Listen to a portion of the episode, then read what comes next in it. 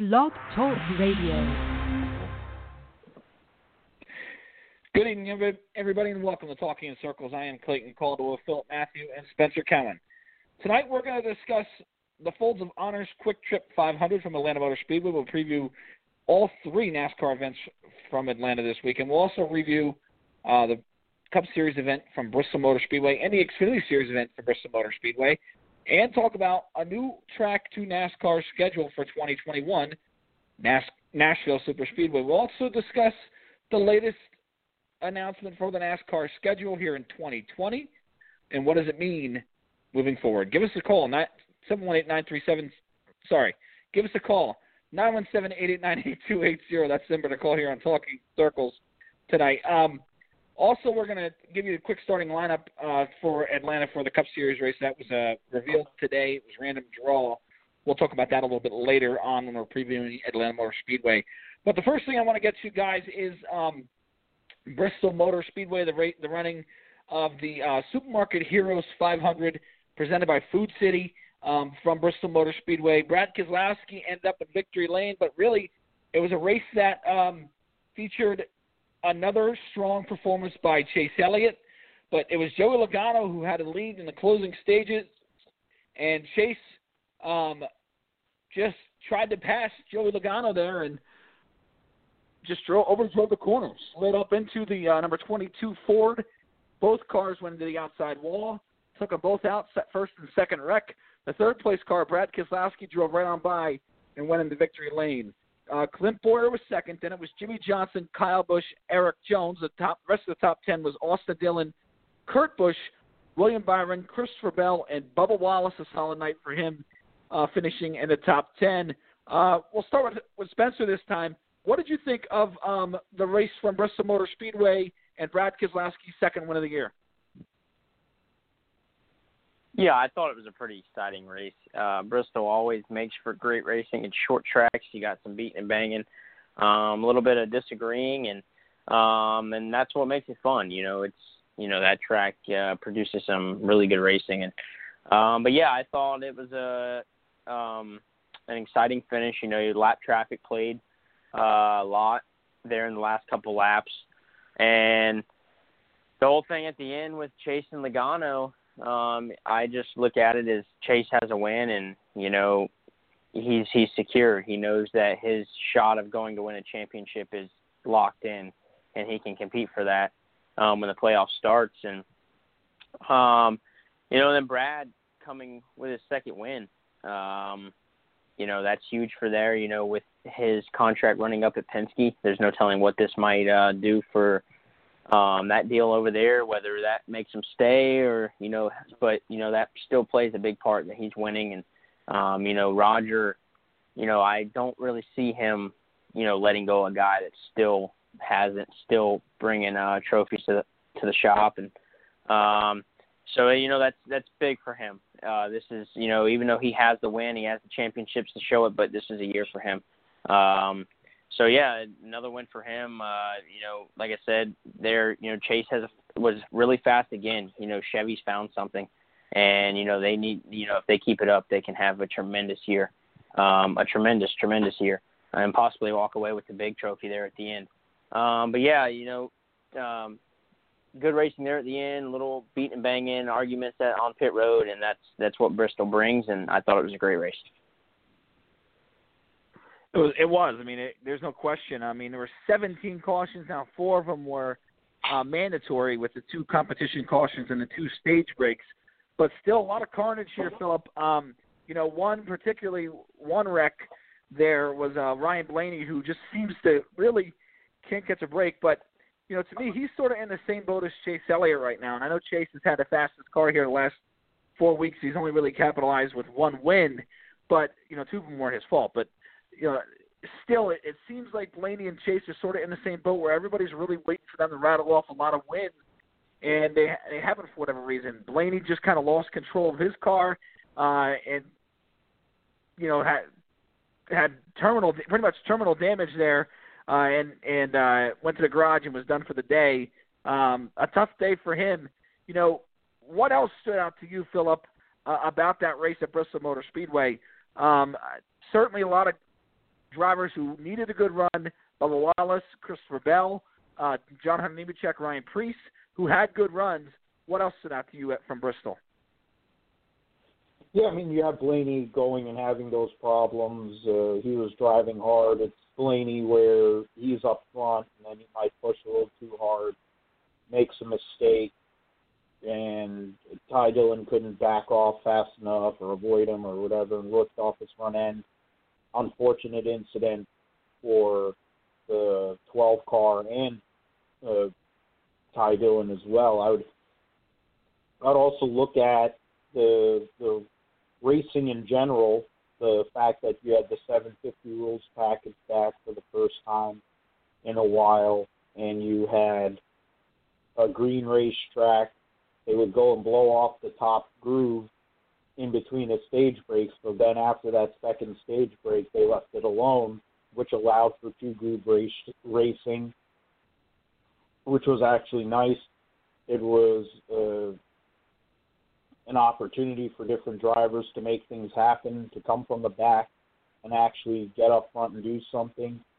When you consider that the top two of the top three were in the mid 20s eh, at the start of the race, and Bowyer and Johnson, that shows that you're able to actually make moves and use some strategy and kind of do what you have to do, which is what you'd want in terms of racing. You look at the Toyotas were did work in terms of Kyle Busch and Denny Hamlin leading 231 laps between the two of them.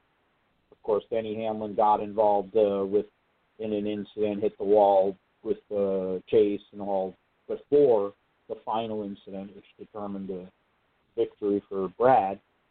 But all those guys are up there. You look at where we're at now, early in the season. You see Brad has two wins. Logano has two wins and could have had three. Hamlin was going for his third win. Chase Elliott was going for his second win of the year. You kind of re- recognize that these are some of the people that we're going to have to look at as we get towards the end of this season. I think one thing that was kind of shocking and surprising was Alex Bowman, who's had a great run so far this year, really was a non-factor before he got involved in the accident that took him out. He was not a factor all day. And then when you consider the 24 car, 48 car, and the nine were all up front, most for a good portion of the day, um, that's kind of surprising that Bowman, who's been there, yeah, especially at the one and a half mileage, wasn't able to uh, do anything at Bristol. We have to watch as we go to other 750 racetracks and see if that continues to be a trend.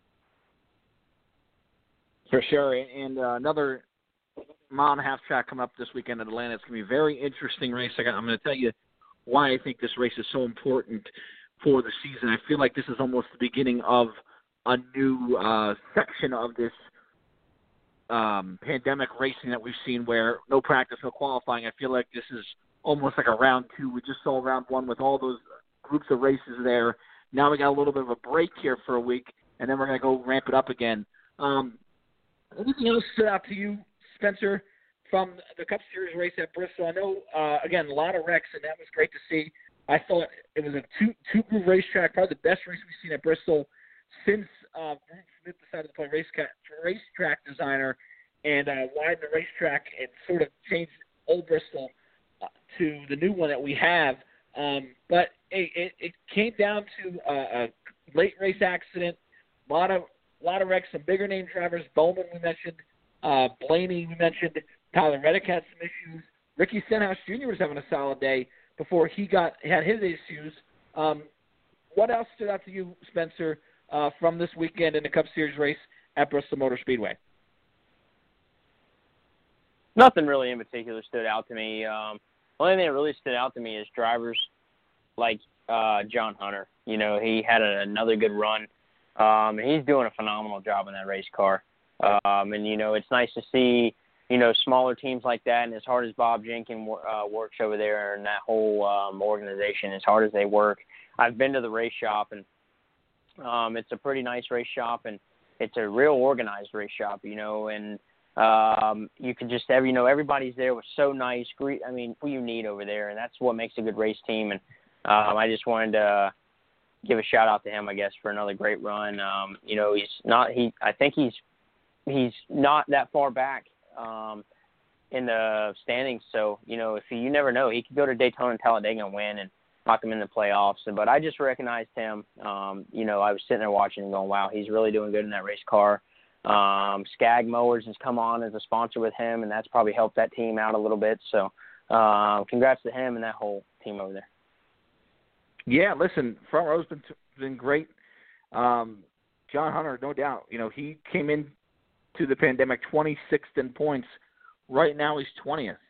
A ninth, a 35th place finish at Darlington, which hurt them, but 16th, 13th, and 13th.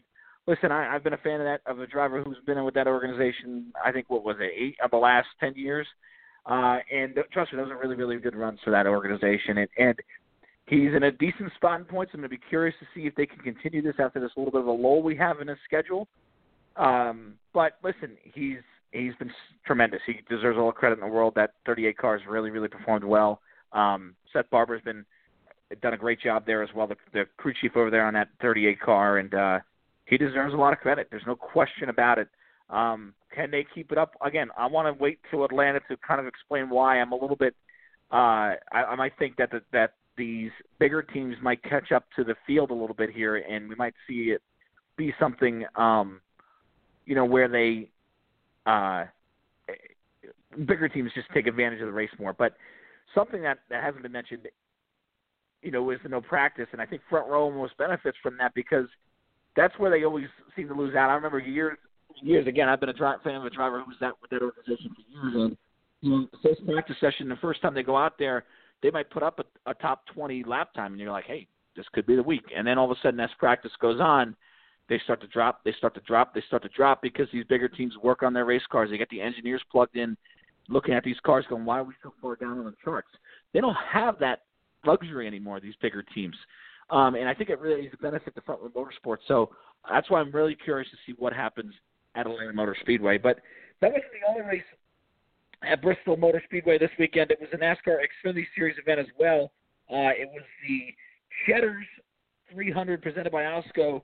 Um, Noah Gragson with the victory, landing some drama in that race. Philip uh, Gragson it, it was was battling with teammate Justin Allgaier with about three laps to go, uh, and body slammed him uh, and and went into victory lane. Allgaier, who really had a strong car, I think those were the two best cars of the day, both Gragson and Allgaier.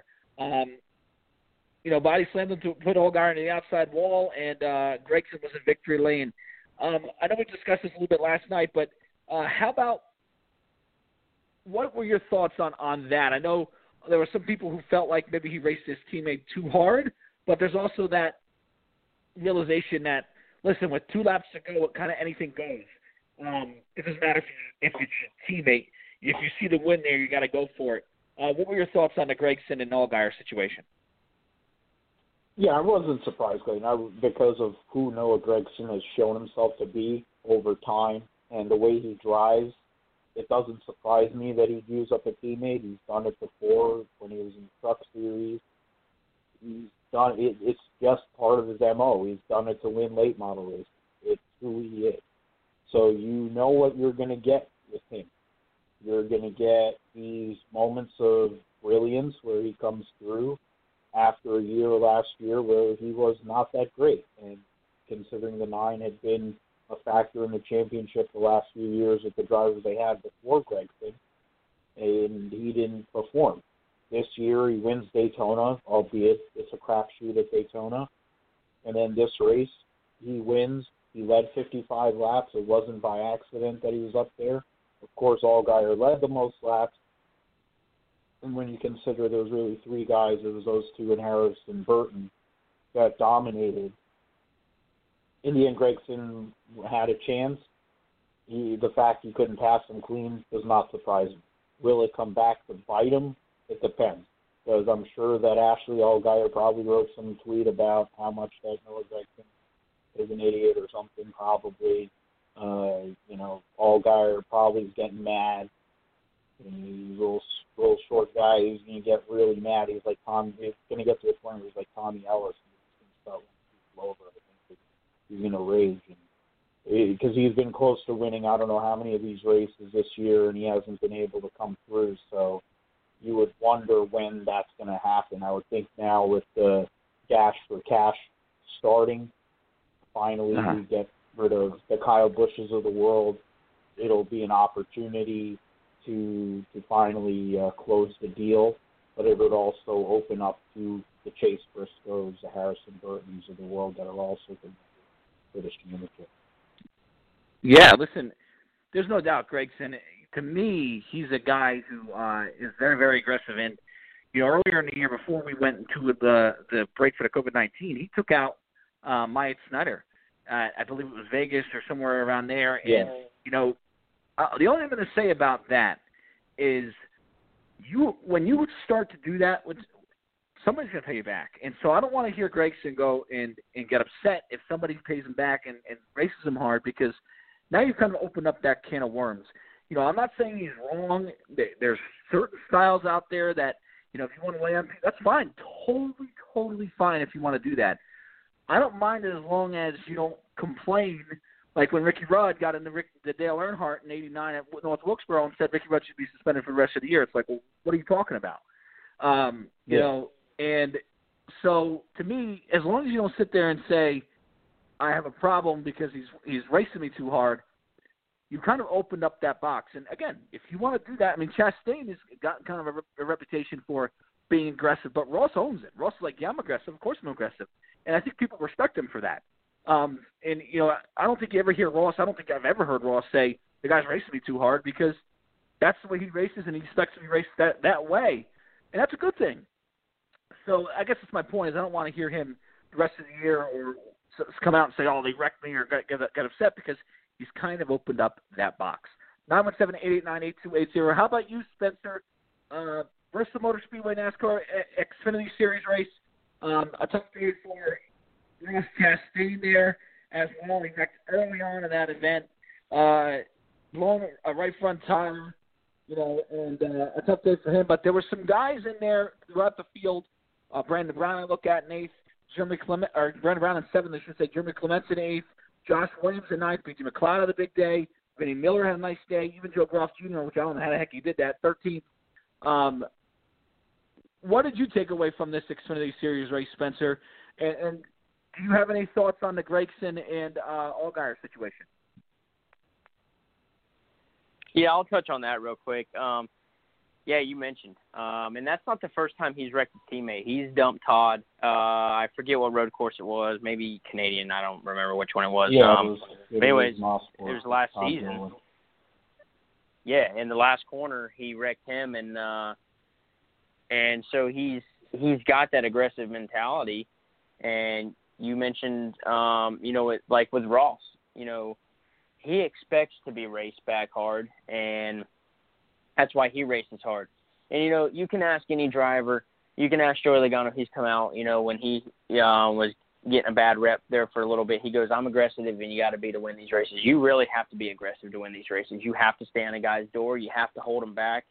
Um, with Kyle getting a little upset about Ross being on his door there at Charlotte, listen, you are battling for the lead.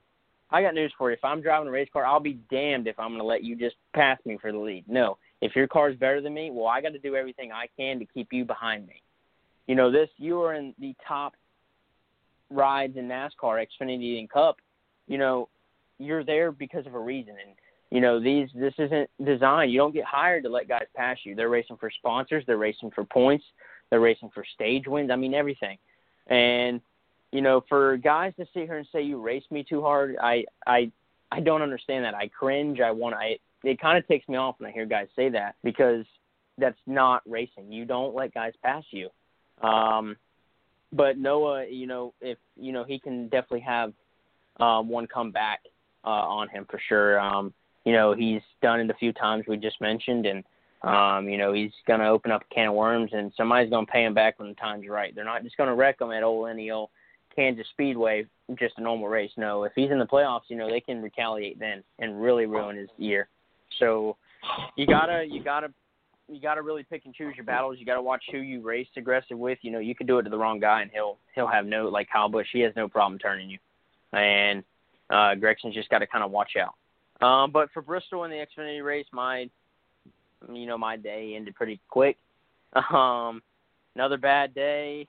Um, hope some luck turns around in the truck race here at Atlanta Saturday.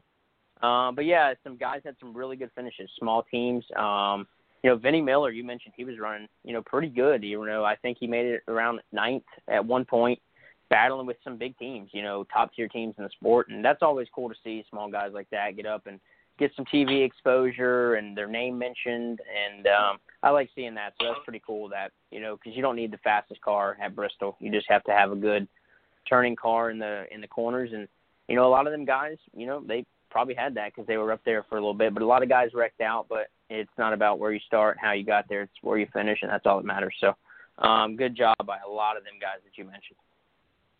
Yeah, and listen, there was no doubt it was a race that was uh, saw a lot of attrition. So did the Cup race, but it's it's capitalizing on those opportunities. And sometimes, you know, you deserve credit for staying out of the wall when everybody else is in the wall. Um, and so, yeah, those there's no doubt it was a lot of um, attrition, and they sort of a lot of those guys got their positions. You know, Jeffrey Earnhardt in 15th. We didn't hear from him all day. He was two laps down. You know, he got kind of got those spots because of the high attrition rate, but he deserves some credit because he didn't wreck the car when everybody else did. So uh, certainly a a um, a race that a lot of these these smaller teams really really really capitalized on um, from the Xfinity race. And quick looking at the points there, uh, it's Briscoe leads, then it's Gragson, Harrison Burton, Justin Allgaier, Ross Chastain, your top five. Uh, and I'll go through through to 12th, and we're going to go 12 full-time drivers because Hemric right now is 11th, and he's not eligible for playoffs. So it's uh, Cindric in sixth, and it's Brandon Jones, Justin Haley, Ryan Sieg, Riley Herbst, Brandon Brown, and Michael Annett uh, right now as the playoffs would stand um, if we uh, the season ended today, but we still have a long way to go.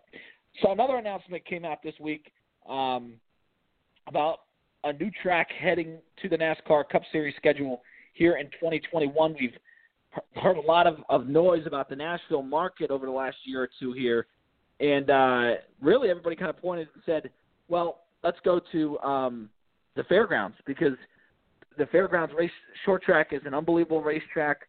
Uh, it, it provides great racing, and it, Nashville's a hot market. Let's go there." You know, and I've had a, a couple of people toss to me the super speedway there in Nashville, which is just sitting there by Dover Motorsports. And I've kind of said, eh, God, the racing there has been awful. Um, and it's a it's a 1.3 mile track. Why would we want to go there to another 1.3 mile racetrack? Yet here we are in 2021, going to a 1.3 mile racetrack in Nashville for the super speedway. Um, you know, Philip, I just think, and I and I know we went into detail last night, and I know I was very very vocal on Twitter about this. Um, but this is how I truly feel about it. To me, this is a just reminds me so much of the early 2000s where we went to racetracks in big markets, boring racetracks in big markets, trying to trying to make it sell, trying to make our sport sell. Say, listen, we're going to sell this sport. We're going to go to the Los Angeles area for Fontana. We're going to give them two dates, and the sport's going to sell. Well, the racing was horrible at Fontana. Now we got one date there. Oh, we're going to go into Chicagoland. It caught on for a little bit. Now it's eh you know, it's just to me is why we've gotten into trouble with this schedule because we have too many mile and a half tracks, too many tracks that we can't move from because we built racetracks. And I understand not pulling a date completely from Fontana because you put all that money into that racetrack. That's fine. I'm not saying you should pull a date from there because it's stupid to build a racetrack and then 20 years later just leave it abandoned. Um, but I always thought that we would learn from that mistake. We would learn saying, listen, the schedule's terrible. Let's not do that again. Yet here we are, Philip, made the same mistake again. Um, and I don't want to, and Spencer, I want you to know this too.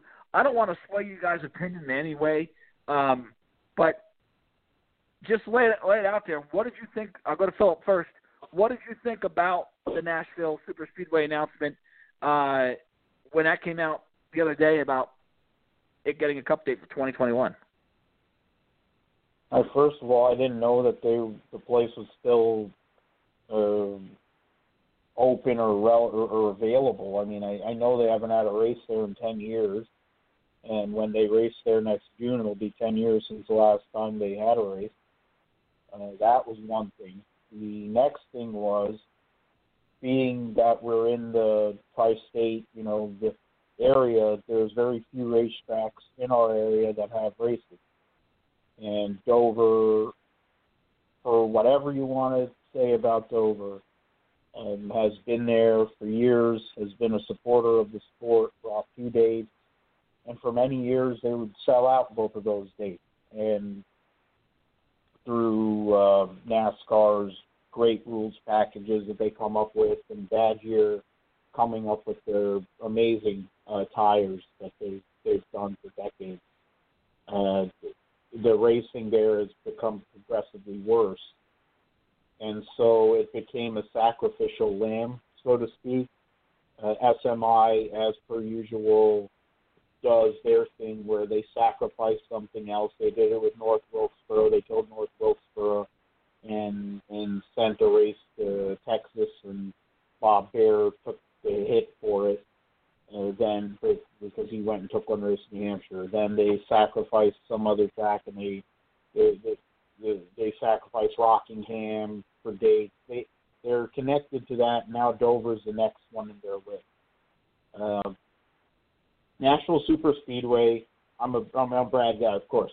Brad won his first Xfinity race there, or, or Busch race, whatever it was at that point in 2008 for Junior Motorsports and the Navy car. That race wasn't any good. Uh, virtually, I can't remember any race at New at, at, at Nashville Super Speedway that was actually interesting. Uh, whether it was an IndyCar race, an Xfinity, or a truck race, I can't remember one. All all I all I remember about Nashville Super Speedway is Brad won his first Busch race there. Pastor Nelms did his funny invocation, and Kyle Busch smashed the guitar. Those are the three things I remember when I think about Nashville Super Speedway. That and it's a concrete track that has one. And when you when you look at the racing we have today at cookie cutter racetracks, uh, over one mile, I think the rules are over one mile racetracks. They have the 550 package, and you put that with a very flat, vir- virtually flat oval with one groove.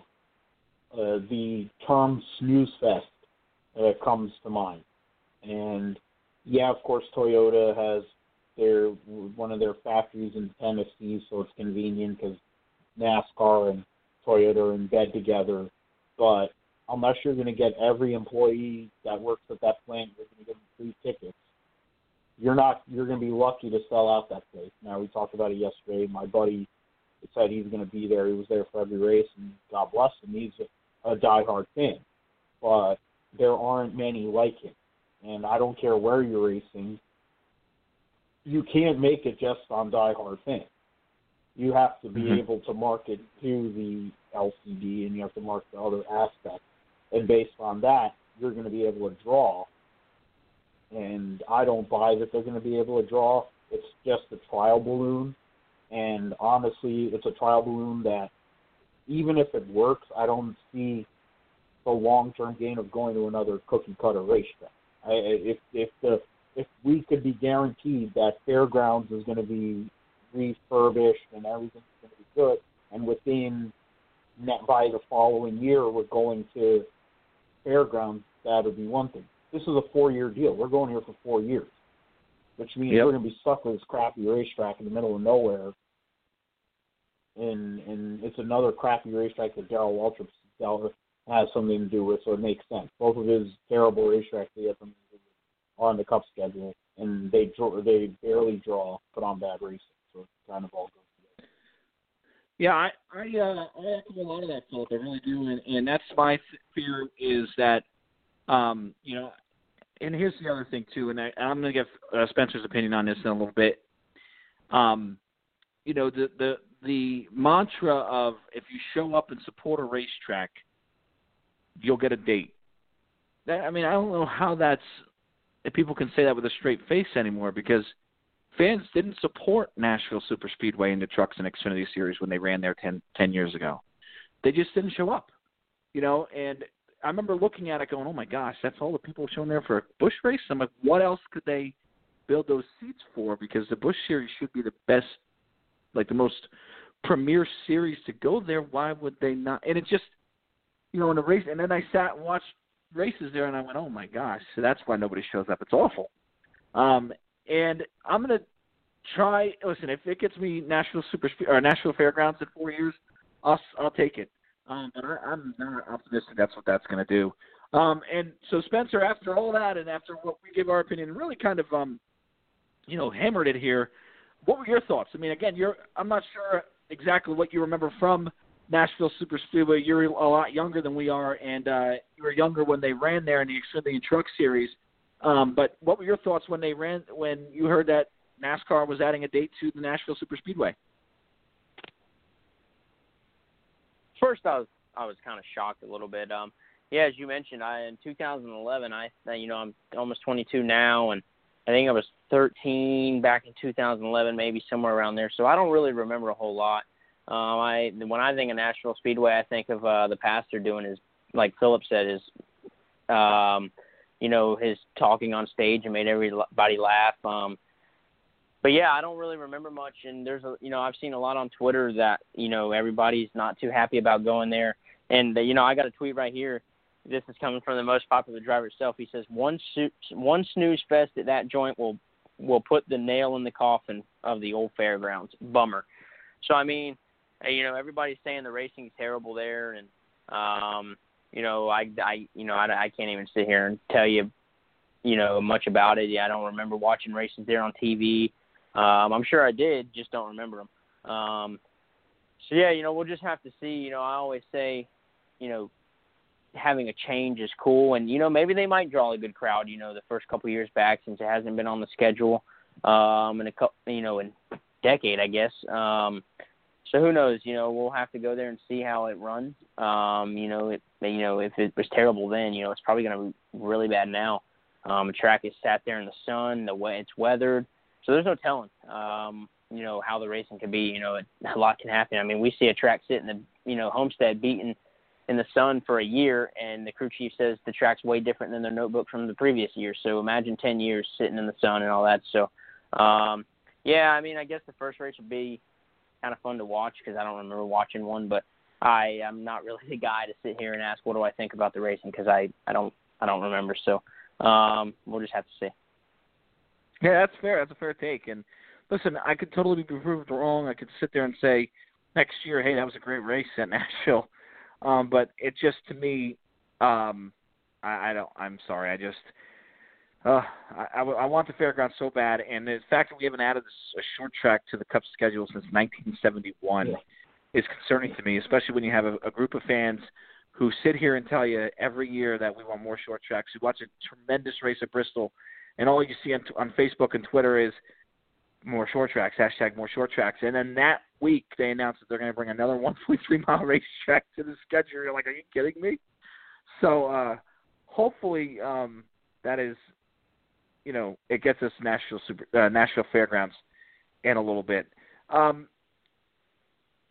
announcement today, guys, about additional races to the schedule for both for all three series and really the ARCA series too, if you're interested in that. But we we really care about the three major series here in in NASCAR. Um, so as far as Cup was concerned, um, the schedule there was um, we had already announced up to Talladega. So if you're not familiar with the schedule, we just ran Bristol. We're going to run Atlanta on Sunday. Then we're going to go on the following Wednesday on the 10th of June and go to Martinsville. Then we were then we're going to run Homestead Miami Speedway, and then they're going to go to Talladega Super Speedway on June 21st. That was it for the Cup Series. They have now announced all the way through August 2nd for the Cup Series, and as well as additional races um, for the NASCAR Xfinity and Truck Series, and, and again, I said ARCA Menard Series. So uh, Friday, June 26th, that's all four series starting that day. All four series are going to run at Pocono Raceway.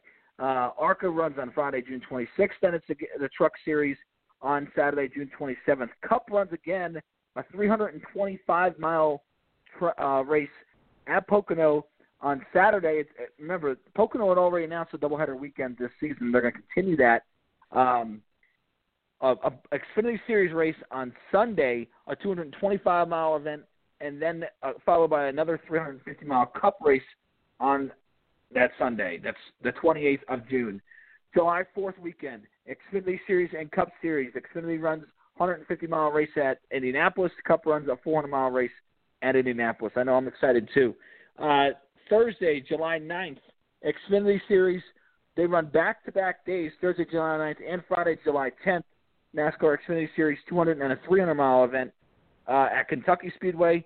Saturday, July 11th, the Truck Series at Kentucky Speedway. Sunday, July 12th, Cup at Kentucky Speedway. Something I'm really looking forward to, just because it's a it's a Wednesday night, uh, is there's an ARCA Menards race on at four o'clock on Wednesday, July 15th. But then you got the All Star race, the Open, and then the actual All Star race on on that night as well, July 15th. The Open starts at seven o'clock. The All Star race is going to get they say 8:30. It's probably going to be more like close to 9:30 uh, for the All Star race. Then they go to Texas. All all three series Xfinity the Saturday both Xfinity trucks on Saturday. Cup on Sunday. Then it's Kansas again. Two Cup races.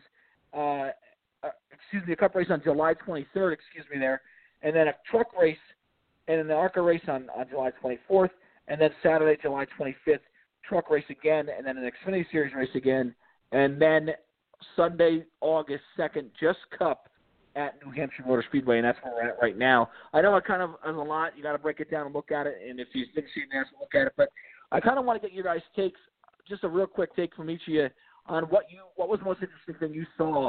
Uh, I'll start with you, uh, Philip. What was the most interesting thing you saw about this schedule here uh, for 2020? Their, their next couple of races they've announced all the way through August. A lot of changes. You know, Texas kind of thrown in there in July, which is really different. The All Star race on a Wednesday. Um, you know, you got a lot of different events. Um, what are your thoughts on Pocono there? Of course, the doubleheader weekend. What are your thoughts on on the schedule announcement we just saw, and if there's anything that stands out to you? Yeah, I think they emphasize Kentucky Speedway and Kansas Speedway, which are uh, considered probably two of the not uh, two of the lesser, you know, less exciting tracks that we go to on the circuit. Of course, when you consider the political aspect of it with uh, ISC and SMI, uh, they probably are trying to figure out ways to go and if they're not going to have any fans anyway, and they canceled other races at other affiliated tracks. I I find that to be interesting that they're emphasizing uh, those two racetracks, which aren't known for putting on great action. And uh, when it comes to the Cup Series with the 550 rules package and it not really being all that great, and going to those two racetracks, I, I find it interesting to say the least. At least with the Xfinity Series at Indianapolis, it'll be on the road course, so that at least is going to be a different uh, race, a different challenge and my personal bias aside with Tony Stewart returning to a stock car. But um, I, I think the the emphasis on Kentucky and Kansas in uh, on, on a circuit where cookie cutter racetracks have not provided great action, I find that to be quite interesting. Yeah, there's a lot of races in there that uh, a lot of cookie cutter racetracks. That is the one thing that stands out to me about that schedule for sure. Is is there's a lot of cookie cutter racetracks, and particularly the Truck Series, we don't really see run. Or you know, when you think about the trucks, you don't really think about mile and a half racetracks. It's more of a. It was born as a short track series, but that's all they're running yeah. is mile and a half racetracks. So even since we've come back from the pandemic, you know, we ran Charlotte, and then we're going to run uh, Atlanta this weekend, and then Homestead. Then the trucks have Pocono, which is a little bit different, but uh, then it's Kentucky, then it's Texas, then it's Kansas, and then it's Kansas again, and you're like, where are my short tracks for these truck series? I know Iowa's kind of canceled the events there, but there's no truck race at Martinsville. We have run Martinsville already. We haven't run a truck race at Richmond yet, so these short tracks um, are going away for the truck series, which is kind of odd. Um, another interesting thing, and before I get Spencer's opinion on it, is something we haven't really seen in a long time is NBC is going to start their season before um, Fox ends their season. So FS1 is going to host um, a lot of races in July. NBC is going to start their season with Indianapolis, the uh, road course Xfinity Series race in Indianapolis on July 4th and the Indianapolis Cup race on July 5th are going to be on NBC. And then it's F, it's Fox all the way through to the All Star race in Charlotte. Then it's the Xfinity Series race uh, starts on NBC again on July 18th. So we kind of go go from Fox to NBC, back to Fox, back to NBC. Um, kind of surprising there. We haven't seen that in a long time. You know, back since really the late '90s, early 2000s, there where um, a lot of races were on a lot of different networks. But um, that's something that stands out too. But Spencer, what stood out to you? Anything that kind of surprised you about this uh, these these batch of races NASCAR announced here? Yeah, not nothing too uh, odd, but I think that having the All Star race, you know, I'm you know we're also used to it being a week before the 600, and now it's you know going to be a few weeks after, um, or hell even way more than a few weeks actually. Um, yeah, that's kind of odd, and I really noticed that the Xfinity series is going to be kind of busy. Um, you know, in at Kentucky, you know, they're having a, a day apart, Thursday and Friday. Um, yeah, it's just going to be a lot, a lot of racing, and you know that's that's what we like, so we can't complain. It's just going to make it really hard on these teams. Um, a lot of go, go, go, go, go, and um, but I guess that's why they get the high dollar paychecks, and um, but it's it's you know I'm and back to the NBC and Fox thing. I honestly didn't even notice that until you mentioned that, looking at the schedule that they brought out. But uh, I'm trying to stay positive. You know, this coronavirus thing is kind of, you know, it's not as serious as it uh, was. Um, and but anything not to hear Fox. Uh, I'm sorry, Fox. I can't stand. I think they um, Jeff Gordon's voice. He really just gets on my nerves, and I'm very very happy to hear. Um, and I, you know, I'm not taking away from his racing career or anything, but Fox is just I I don't know something about them. As I gotten older, I really just realized that they're not that good. Um, and I love NBC. I you know they used to always start the season at Daytona, the July race, or somewhere around there the week before, and I loved it. I think NBC yep. brings a lot of excitement. Um, Steve Letarte does a pretty decent job. Dale Jr. makes it exciting. Just the whole NBC bunch is uh, awesome with Marty Snider and all them. So um, nothing too in particular on the the schedule. It's just going to be a lot of racing, but um, you know we we've been away with it for without months until after you know these last couple of weeks we had racing, but before that we were missing racing. So um, I guess we can't complain. So um, you know, let's it's going to be a lot of racing and a lot of checkered flags, and hopefully it's a lot of mixed winners and not the same guys winning. Um, so we'll have to see.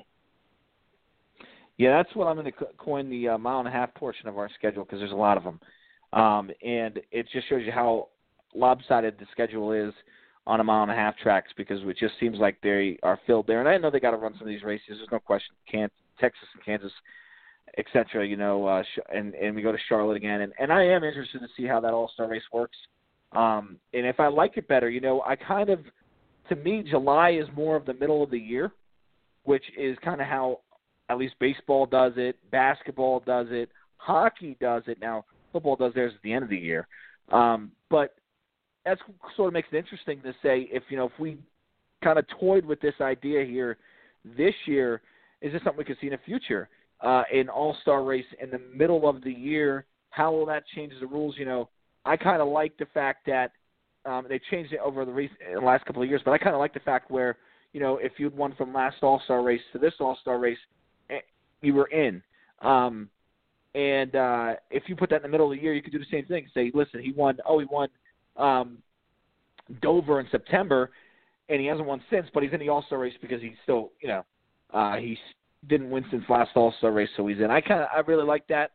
Um, I think this could be something to toy with. I, it was interesting to hear that they kind of thought about having it at Bristol as well, and with how much success we saw uh, this weekend at Bristol, it would have really I think excited a lot of people. Ended up at Charlotte again. I think it's just easier on the teams there to go to their hometown racetrack with everything that's going on, and we run a race at Kentucky, and then we go to Texas right after that so they put him at Charlotte when so that made more sense. I know Bristol's not a, a far hike at all, but still, um, you know, I am interested to see how that all plays out. That's really what I took from the schedule here, guys.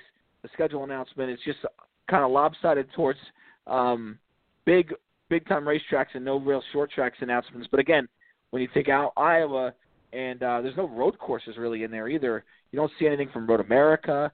Uh, you don't see anything from Mid Ohio for the Xfinity Series. Um, I'm sure they can run those in August, and that's probably going to be announced there. But it's just sort of, you know, a lot of of big time, big I shouldn't say big time racetracks, but big racetracks, two miles and above uh, there, and, and really, the, to me, the thing that's really missing, and, and the thing that still is a little bit hurts me is is not seeing that July 4th race at Daytona International Speedway. But you know, I've kind of yeah. been very vocal you about that both. as well. Yes, nine one seven eight eight nine eight two eight zero. That's the number to call here tonight on Talking in Circles. Uh, guys, triple header weekend this weekend at Atlanta Motor Speedway. Trucks and Xfinity on Saturday. Cup Series race on Sunday. It's it's um, I'm really interested to see. Trucks have been only running three races this year. I'm really interested to see how that race plays out. Um, I know, unfortunately, we have um, Kyle Busch in the field, but you know, it's certainly gonna um, it's certainly gonna be something you look at and say, uh, hey, you know what? Let's see who can go out there and and um, and win this thing if they can. You know, um, Christian Eckes is going to start from the pole, by the way, uh, followed by Tyler Ankrum, Brett Moffitt, Austin Hill, Grant Enfinger, Kyle Busch, Zane Smith, Ben Rhodes, Sheldon Creed, and Johnny Sauter. The top ten. That's what they've announced for uh, the Xfinity, uh, the Truck Series so far. But is there something, Spencer? I'll start with you. Is there something that stands out for you for this Truck Series race this weekend? I mean, um, there's a, a, a lot of teams that are really chomping at the bit to go racing here and get racing consistently, um, and kind of spread their wings for the 2020 season and show what they've got. Uh, who stands out to you as far as who could be competitive this weekend, and what are you looking out for for this Truck Series race on Saturday? Yeah, it, it it's definitely going to be, um, you know, depending on, you know, how the, you know, tie, you know, this track's so bad on tires, so, you know, you know, you're going to have these drivers running as hard as they can, um, you know, right after, you know, 12, 13, 14, 15 laps around there. You know, these first set of tires, you know, get eaten up pretty quick because no rubber down. It's a green racetrack. Um, but you know, you have a lot of you know, you mentioned you know Chase Elliott's in it again, Kyle Busch, um, Ross Chastain, um, you know, three notable guys in NASCAR, and you know, you know Kyle Busch it's dominant. Chase just won at Charlotte, ended the bounty in the first week, and then you know Ross he's very competitive in the trucks if he can have some luck go his way. Um, so it, I'm I love the truck series. Uh, it produces great racing. You have all these young cats out there trying to make a name for themselves and go out and win races. Um, so I don't know. I, I I just I I look forward, you know, to the truck racing more than anything. Um, when the you know there's the truck race on Friday, Xfinity Saturday, you know, back you know when it was normal before all this stuff hit and affected everybody. But um, I love truck racing, and you know, it's, it's like I said, the young guys out there they make it exciting. You have a cup guy come down and the guy you know the regulars run them guys really hard. It just makes for great racing. Um, so I'm excited for that race, and you know you just got to watch out for Chase. You know you can go back to two, you can watch out for Ross, Busch. Um, there's a lot of guys you have to watch out for. Yeah, I'm curious. One of the things I'm curious to, to see about this Truck Series race is how Chase Elliott runs because GMS, I think four of their trucks were in the top five last time we ran at Charlotte Motor Speedway, and, and of course Chase went to victory lane, and the only other truck that was in the top five that was not a GMS truck was Kyle Busch. So I think they got kind of their stuff together here on these mile and a half racetracks. Um, Philip, what are you looking forward to? I mean, to me, there's so much to take in it, and it's because it's just so early in the year. Uh, but are you, what are you looking at for this Truck Series event um, on Saturday? Yeah, I, I'm curious. I mean, everybody and the focus probably the Kyle Busch versus uh, Chase Elliott, the bounty hunter versus the the hunted, you know, battle. Everyone's going to talk about that. Chase says uh, we're going to talk about him and where he's going to start on Sunday. Uh, you know, and it's home for him and his family. So that's going to be the big story. They're going to probably make a big deal about that. But for me, it's early in this season. It's only the fourth race of the year. Of course, I mean, granted, even if we were in a regular situation, like a regular season, they might only have six or seven races because the Series schedule makes no sense. But I'm curious to see can a regular get a stage win? Can a regular go and put themselves in position to make something happen? You have Christian Eckes, who's had a rough uh, trial by fire, so to speak, and he's in a in he's in the 18 truck and he's going to be on the pole. I look at Raphaël Lessard, he's going to be buried in 19th. Can he make some progress? You know, those are Kyle Busch trucks because you know the, their boss is going to get up there within 10 laps. That should be a betting game. Will Will Kyle Busch take the lead within 10 laps? That'd be a good prop. But I'm curious as to can a regular actually make something happen, and and kind of set the tone for what we should expect to see as the season kind of opens up and some and we get away from the cup regulars being there all the time. Can the likes of Tyler Ankrum or Sheldon Creed or Brett Moffitt, Matt Crafton, et cetera, et cetera, uh, Ty Majeski driving the Niece uh, main Niece truck with uh, you know his teammate Ross Chastain. They they have four trucks, you know, and we talked about that yesterday. We talked about it last week, kind of spreading themselves too thin. They have good race, they have good vehicles, but you wonder if having so many of them is, a problem. But I, that'll be one thing actually. You have Jeff Burton and Ross Chastain starting around each other, and they'll be mid pack, and they'll have to come up through the field. So that'll be interesting, and see how mm-hmm. long it takes them to make positions. Yeah, it really is, and I'll tell you another guy I'm interested to keep keep an eye on for this um, truck race on on Saturday in is Stewart Friesen. I mean, he's really gotten off to a difficult start to, to this season. They've switched from uh, GMS chassis and, and engines to Busch Motorsports chassis and engines. So uh, it hasn't really gone that smoothly so far, but you know, um, I'm sure they're optimistic and they're and they're gonna sit there and see if they can go out and win races. But right now things aren't looking too hot. So I'm curious to see if that trend continues or if Friesen says, hey, you know what, we found ourselves, we got off to a sluggish start, but we're gonna go out and and really compete.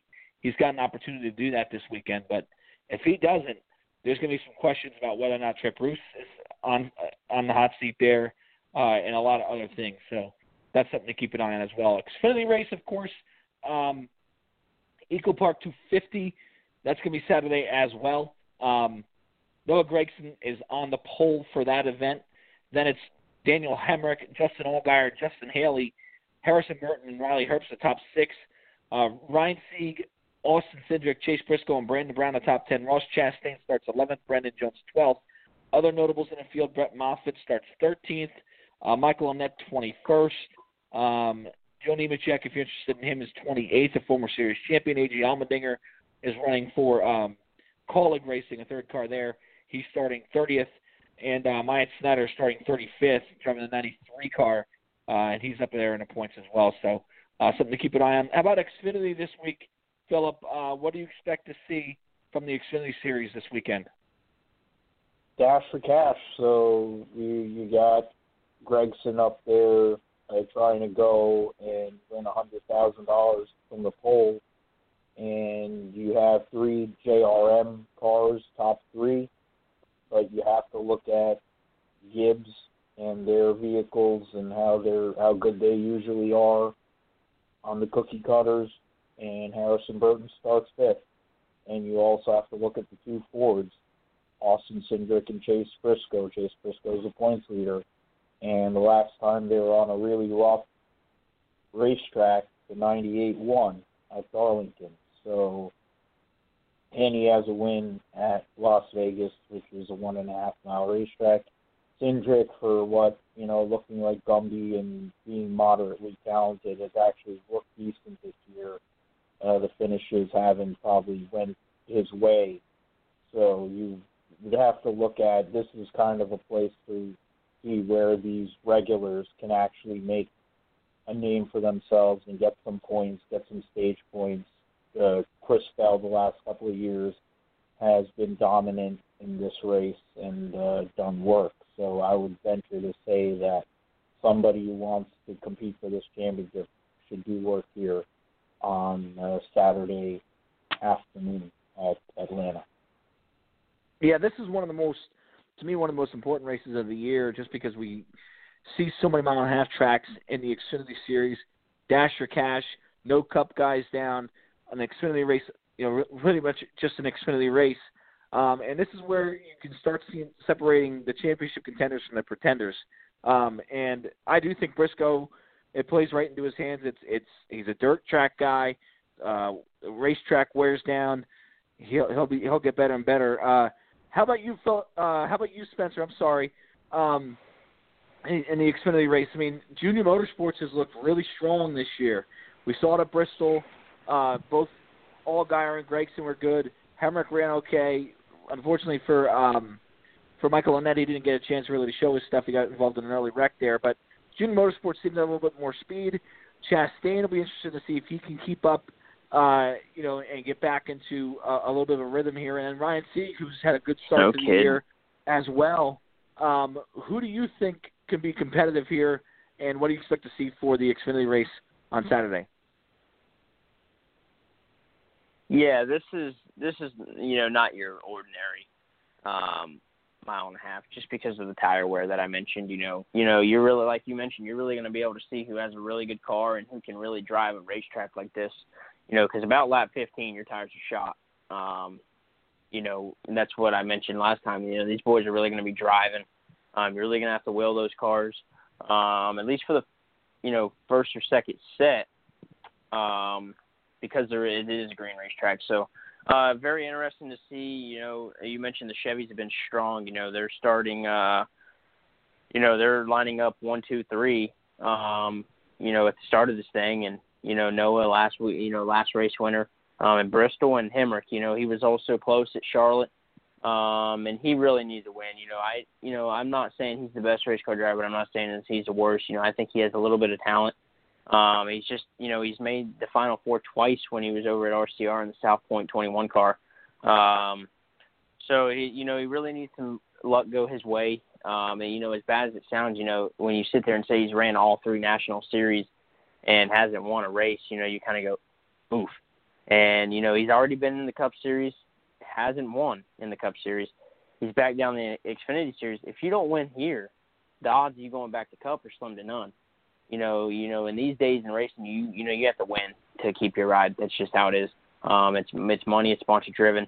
Um, so he he really needs to run good, and I'm you know, I, and plus he's you know he's in Chevy, and I love Chevy, and um, I'd like to see the Chevys win. You know, he's running for Dale. Um, I'd like to see him get a win, but um, you know, then you got Gibbs. You know, there's the Xfinity Series has a lot of good cars, um, a lot.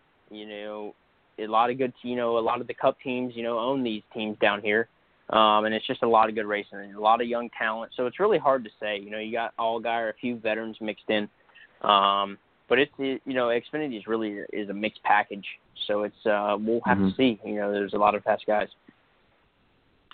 Yeah, uh, you know, your point about Hemric to me is well taken. I think um, I think I like the kid a lot and but he's got to start winning because this is what he went down here for to the Xfinity Series and got into junior motorsports was the chance to prove that he can win races and get back to the Cup Series. And eventually he's going to have to do that. And uh hopefully and not even just win but to me this year at least go up there and what I want to see from him this weekend if I'm a Daniel Hemric fan is run in the top 5 consistently say hey you know what? We can compete with the, with these other guys in the Xfinity because right now he seems like he's a step below uh, those guys as far as everything going together. And I know he's sharing that ride, so it's not 100% the same way, but he's in that car for 22 races this year. So it's not like he's only running like uh, he's got a good chunk of it. So I, I, I want to see a step in the right direction for Hemric for sure. I agree with you. Cup Series race, guys. Of course, it's that Sunday at Atlanta Motor Speedway. Uh, if you missed it, they drew for starting positions today in the Cup Series race as well. It's Chase Elliott's on the pole. Aric Almirola starts second. Then it's Joey Logano, Kyle Busch, and Clint Bowyer, the top five. Brad Keselowski, Ryan Blaney, Alex Bowman, Kevin Harvick, Denny Hamlin round out the top 10. Martin Truex Jr. 11th, Kurt Busch 12th, Chris Buescher 13th, Erik Jones 14th, Jimmie Johnson 15th, Austin Dillon 16th, Ryan Newman 17th, John Hunter Nemechek 18th, Matt Kenseth starts 19th, and William Byron 20th. Other notables, Matt DiBenedetto in 21st, Bubba Wallace starts 23rd, um, Bell starts 27th, uh, and Michael McDowell starts 36th, uh, and of course Daniel Suarez back in 37th. 40 car field again this weekend, full field. Um, Spencer, I'll start with you this time just because we've gone with Philip the last two times. Cup race. Uh, so much out there. There's so, there's so many guys who can where you can see this have a good day. These guys have a good day. Uh, a couple of guys that stand out for you though uh, at Atlanta this weekend in the Cup Series event. Well, I don't think you can mention uh, Atlanta without Kevin Harvick. Um, that line that he runs on the bottom is serious. Um, he's really got that bottom lane dialed out, um, where his you know the corner of his splitter is actually below the line. You know he really just hooks the bottom of that and is really dominant there. Um, and then Brad, um, he's you know he's pretty good there. You know he's got a couple wins. Um, you know those are when I, you know when I saw that we were going to Atlanta. Um, you know I those are the two guys that really popped in my mind. And then Elliott starting on the pole, hometown, as fast as he's been, that seems a little fishy to me. Starting on the pole, and he's from Georgia. But no, I'm just kidding. Um, you know, you got to really watch out for him too. He's got a fast hot rod, and he's already starting up front. He's not like he has to work his way through the field. Um, so you got to really watch out for him. You know, he's he's really a championship contender, and I'm not going to, you know, I'm not going to sit here and every race week that comes up, Chase Elliott pops in my mind because he's that good right now. He's coming out of his shell. Um, he don't mind really kind of telling you how it is, and he's he's really changed, and for the good way. I think it's great. Um, so those three guys, I think you're really gonna have to watch out for, and you better put them in your fantasy this week.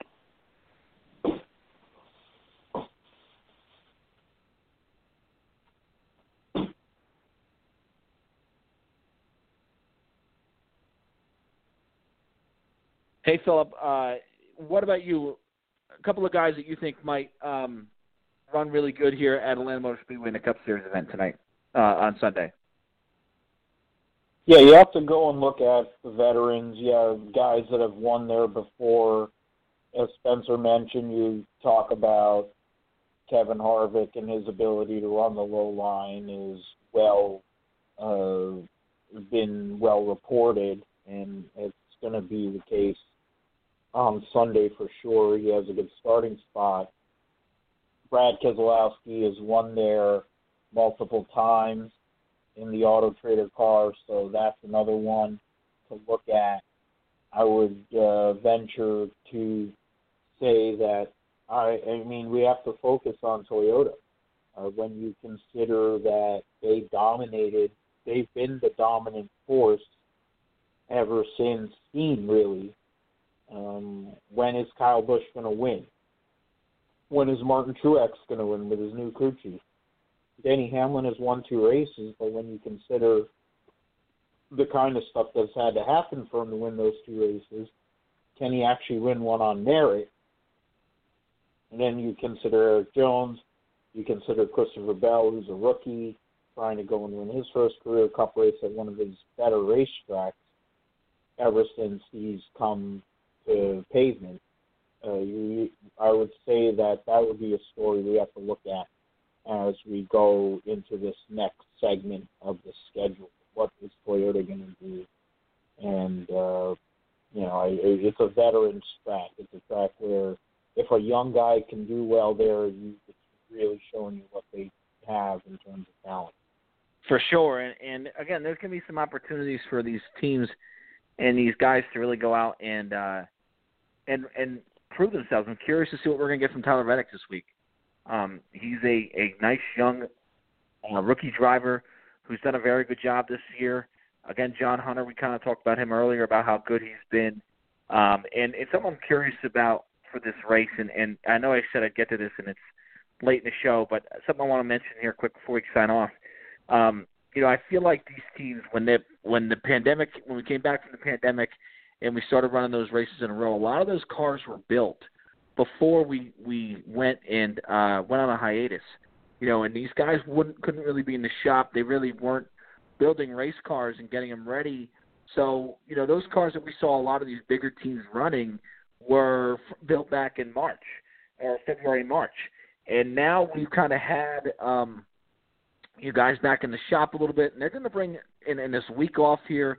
I think you're going to see a lot of these bigger teams bring the most updated race cars possible to Atlanta Motor Speedway. Now, how is that going to change things? It's a good question. Will we see Toyota perform better? Will we see Martin Truex Jr. and James Small really spread their wings? Will Chevrolet still be as good as they've been? Uh, will some of these smaller teams like Front Row Motorsports has been very, very, which has taken a step in the right direction this year, will they continue to do that? Um, it's going to be very interesting to see. You know, so uh, I, I'm, I think Atlanta, in a lot of ways, it's going to sort of kick off this second, what I call like this second group of races here, um, in this brand new t- style of of no practice, no qualifying sort of racing we've seen here since the since the pandemic. Um, and I'm very curious to see how it all plays out this weekend. I want to thank everybody for listening to Talking Circles tonight. Great job as always by Philip Matthew and Spencer Cowan. We'll see you next time, guys. Good night.